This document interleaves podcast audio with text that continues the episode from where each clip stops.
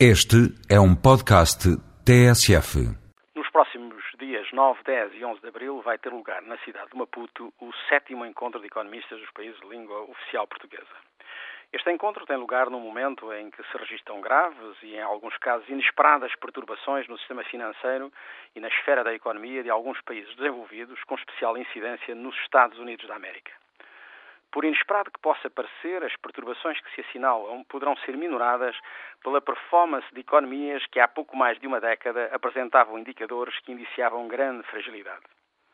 No caso particular do continente africano, a análise, ainda que cuidada do passado relativamente recente, não permitiria prever o surgimento de economias, revelando para muitos um vigor inesperado, pesa embora os problemas gravíssimos que persistem e que apenas poderão ser ultrapassados através da atuação conjunta e coordenada dos Estados nacionais e da comunidade internacional como um todo.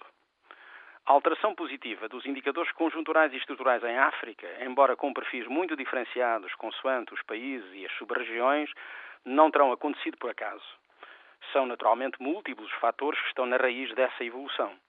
Destacamos, em termos genéricos, dois: o surgimento da importância geoestratégica de África, as alterações que a África, como entidade politicamente organizada, vem registrando no seu seio, quer em termos institucionais, quer em termos de objetivos políticos e estratégicos.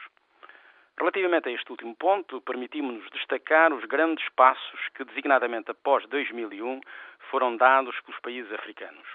O lançamento do NEPAD, nova parceria para o desenvolvimento de África, a criação da União Africana em substituição da Organização da União Africana.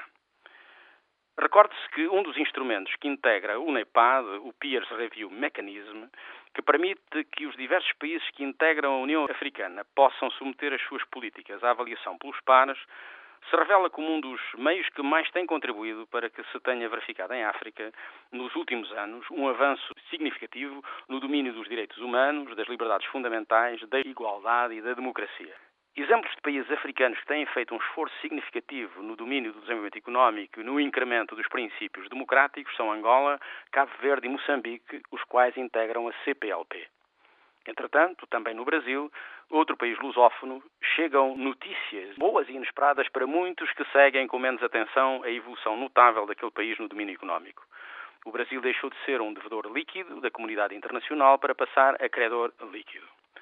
Voltando à reunião dos economistas da CPLP, a ter lugar em abril, não temos dúvida que esta será uma boa oportunidade para, do ponto de vista técnico, ser feita uma apreciação do passado e futuro das relações económicas entre os países da lusofonia. Se apreciado globalmente, o balanço que se pode realizar não é particularmente favorável. Todavia, existem relacionamentos bilaterais que se afiguram de grande interesse e que podem, de algum modo, alicerçar o futuro da CPLP no âmbito económico. Portugal deve aprofundar e tirar partido das oportunidades existentes. As recentes visitas do Presidente da República ao Brasil e a Moçambique revelam a atenção que se está a prestar aos países que integram a CPLP. O futuro repousa também sobre uma realidade de que a lusofonia, por vezes, não tem uma razoável consciência. A língua portuguesa é a língua mais falada a sul do Equador.